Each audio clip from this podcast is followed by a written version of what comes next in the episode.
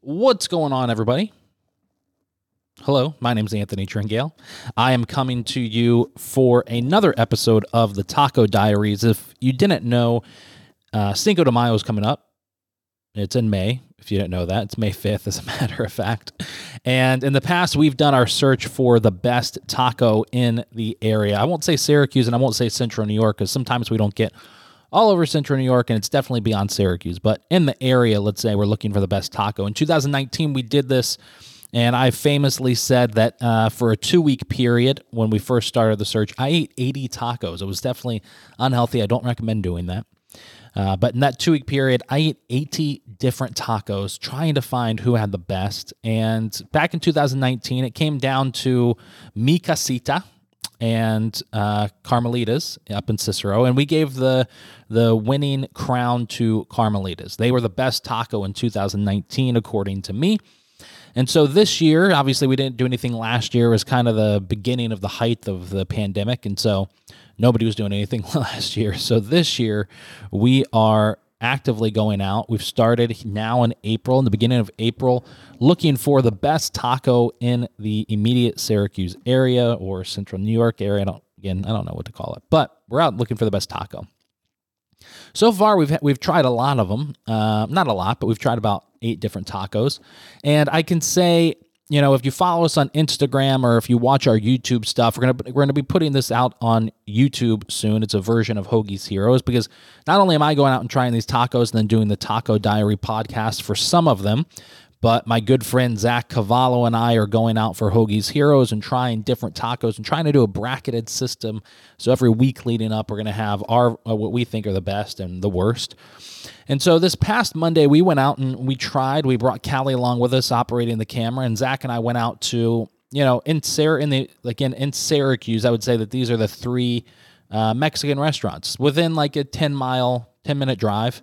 Carmelitas is in Cicero. Technically, one of these places in Liverpool. Technically, one of them is in North Syracuse. But let's just say that they're the three quote unquote Mexican places. Anyways, we went to Camino Real in North Syracuse. We went to Rio Grande in Liverpool, and we went to Margaritas right here in downtown Syracuse, just about 30 seconds from the studio.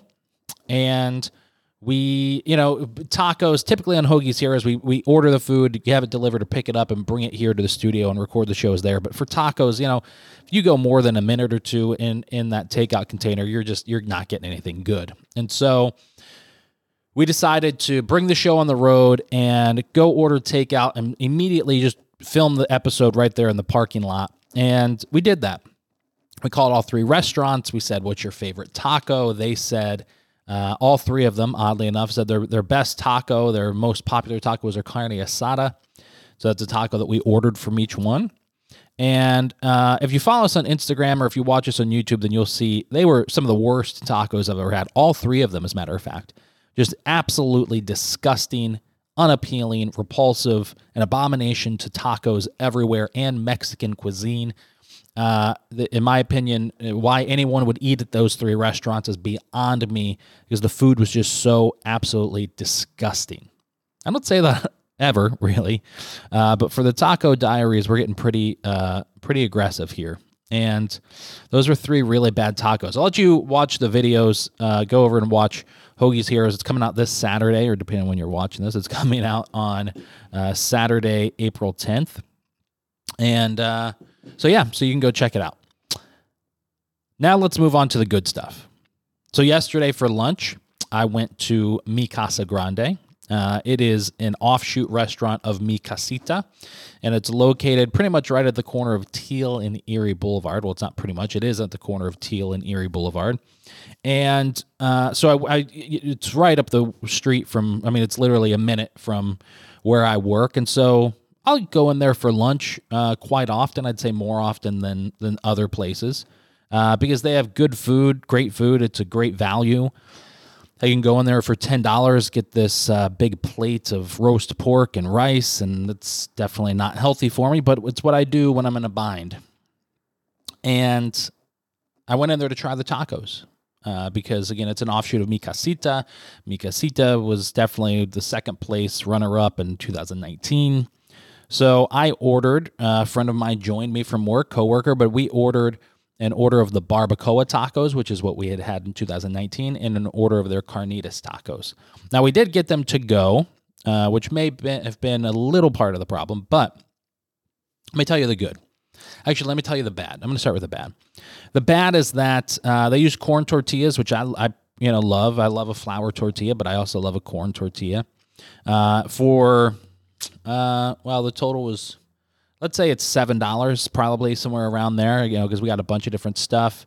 Uh, so let's say it was seven dollars for an order. You get four tacos, a little side of their salsa. It was more than enough food. Uh, the four tacos for lunch or for dinner. Uh, corn tortillas tossed on their flat top to give it a little bit of that crunch and that crisp. Uh, not crunch, but just you know fry them up a little bit. Uh, and then in it, healthy portions of the meat with a little bit of diced onion and a little bit of diced cilantro on top. And then they give you a little souffle cup of their, uh, it's not chili verde, but it's some sort of a salsa. It's like heavy on the oil. It's got lime and cilantro and definitely some tomatillo in there and some spices, and it's good. It's really good. Uh, so you get that. Uh, so you get the four tacos and a little side of salsa for about seven bucks. Great deal. The, the downside is that they didn't double up on the corn tortilla like a lot of places will do when you get a corn tortilla. And so it was impossible to pick up the taco whole and eat it. As soon as you picked it up, it just fell apart. So that's the one downside I'm going to give them. The other downside I'm going to say is the barbacoa was a little dry. Um, but now let's get on to the good stuff. So, I mean, first of all, one of the very few, I mean, there's maybe two places in this town that make tacos that don't cover it in some sort of a southwest. I, let me rephrase that. There's two places that make tacos in this town that are good tacos that don't cover the cover it in like some sort of a southwest. I call it a southwest sour cream sauce, whatever the hell it is. It's a cream sauce with uh, some sort of spice in it. And a lot of the American places, like an Exo Taco, places like that, um, Alto a little bit, they're going to give you a healthy dose of that on top of your taco. Uh, obviously, in a legitimate taco, you're not going to get that. So, anyways, you don't get that here at Mi Casita. Um, so that's a huge bonus point. If if you make if you prepare your meat, your protein that's in the taco uh, properly, arguably authentically, you don't have to put some sauce on top of it or drown the thing in salsa to get the flavor out of it. The flavor comes from the protein. And that's exactly what you get at Mi Casita. The uh, barbacoa, great. I, I, don't know if it was cinnamon. I don't know what the spice was, but it was kind of earthy, cinnamony. Uh, really just delicious. Not too heavy on the onion. You add some of their salsa to it a little bit. It's even better. Just a great freaking taco. Um, I'd give that taco like a 7.2, 6.8, 7.2, somewhere around there. It's just dry. That's the only downside to it. Not like I'm choking on chalk dry, but it was dry. Uh, the moving on to their carnitas, carnitas out of this freaking world. 7.8 is the score all day long. Just enough meat in there. You don't need anything else with it because the the carnitas was just seasoned properly, cooked so well. You had a little bit of the crispy bits, but not a whole lot, and so not too crunchy. Not not that there was no crunch. It was just perfect. Um, again, the only downside didn't double up on the tortilla, so as soon as you picked it up, uh, just fell apart. Now maybe that's a, maybe that's not the case if you're sitting there because they have a big, large dining room you can sit in. You go up to the counter, order your food, you go sit down, or you take it to go. So maybe if it wasn't to go, it didn't sit in the, that container with the steam for like six minutes. It would it would have been different, but whatever. Uh, just phenomenal tacos. So 7.8 all day long on their carnitas. Uh, I can't recommend them enough. Um, again, I go there a lot. Its service is slow because it's usually one person, and you know it's the kind of thing like you go up, they have like their steam tables in front of them, in front of you, and uh, you know you pick you know the meat and the protein, whatever the hell you want. They put it in a plate, and then you pay for it and go.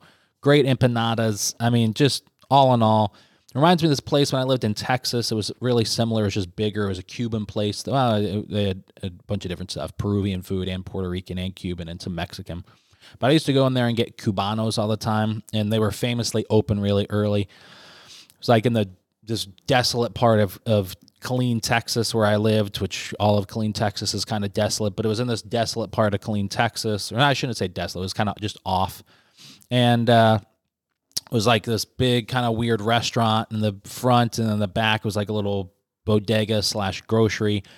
And you can go in there and get anything. I had Peruvian friends who went in there and they got their Peruvian food that they loved. I had Puerto Rican friends that went in, they got the Puerto Rican food that they loved. I would go in there all the time and get the Cubano and then I was I would always always get this like apple soda from wherever. It just I used to go in there for breakfast and get that. It was just absolutely amazing. Uh, it, so uh, Mi Casa Grande kind of reminds me a little bit about that, uh, a little bit of that.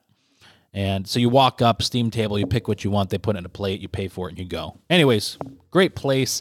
Uh, they currently, because we have not gotten to Carmelitas, there's a lot of places we haven't got to. But I can say, as of today, having tried about, let's call it uh, three, four, uh, five, six, having tried six places so far of like the 30 that we have to try, Mi Casa Grande at this moment is the best taco that we've had yet, without question.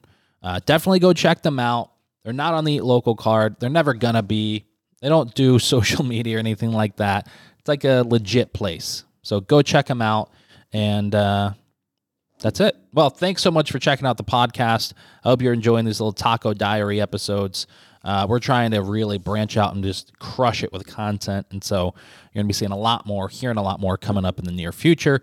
That's all we have. Go check out Mi Casa Grande.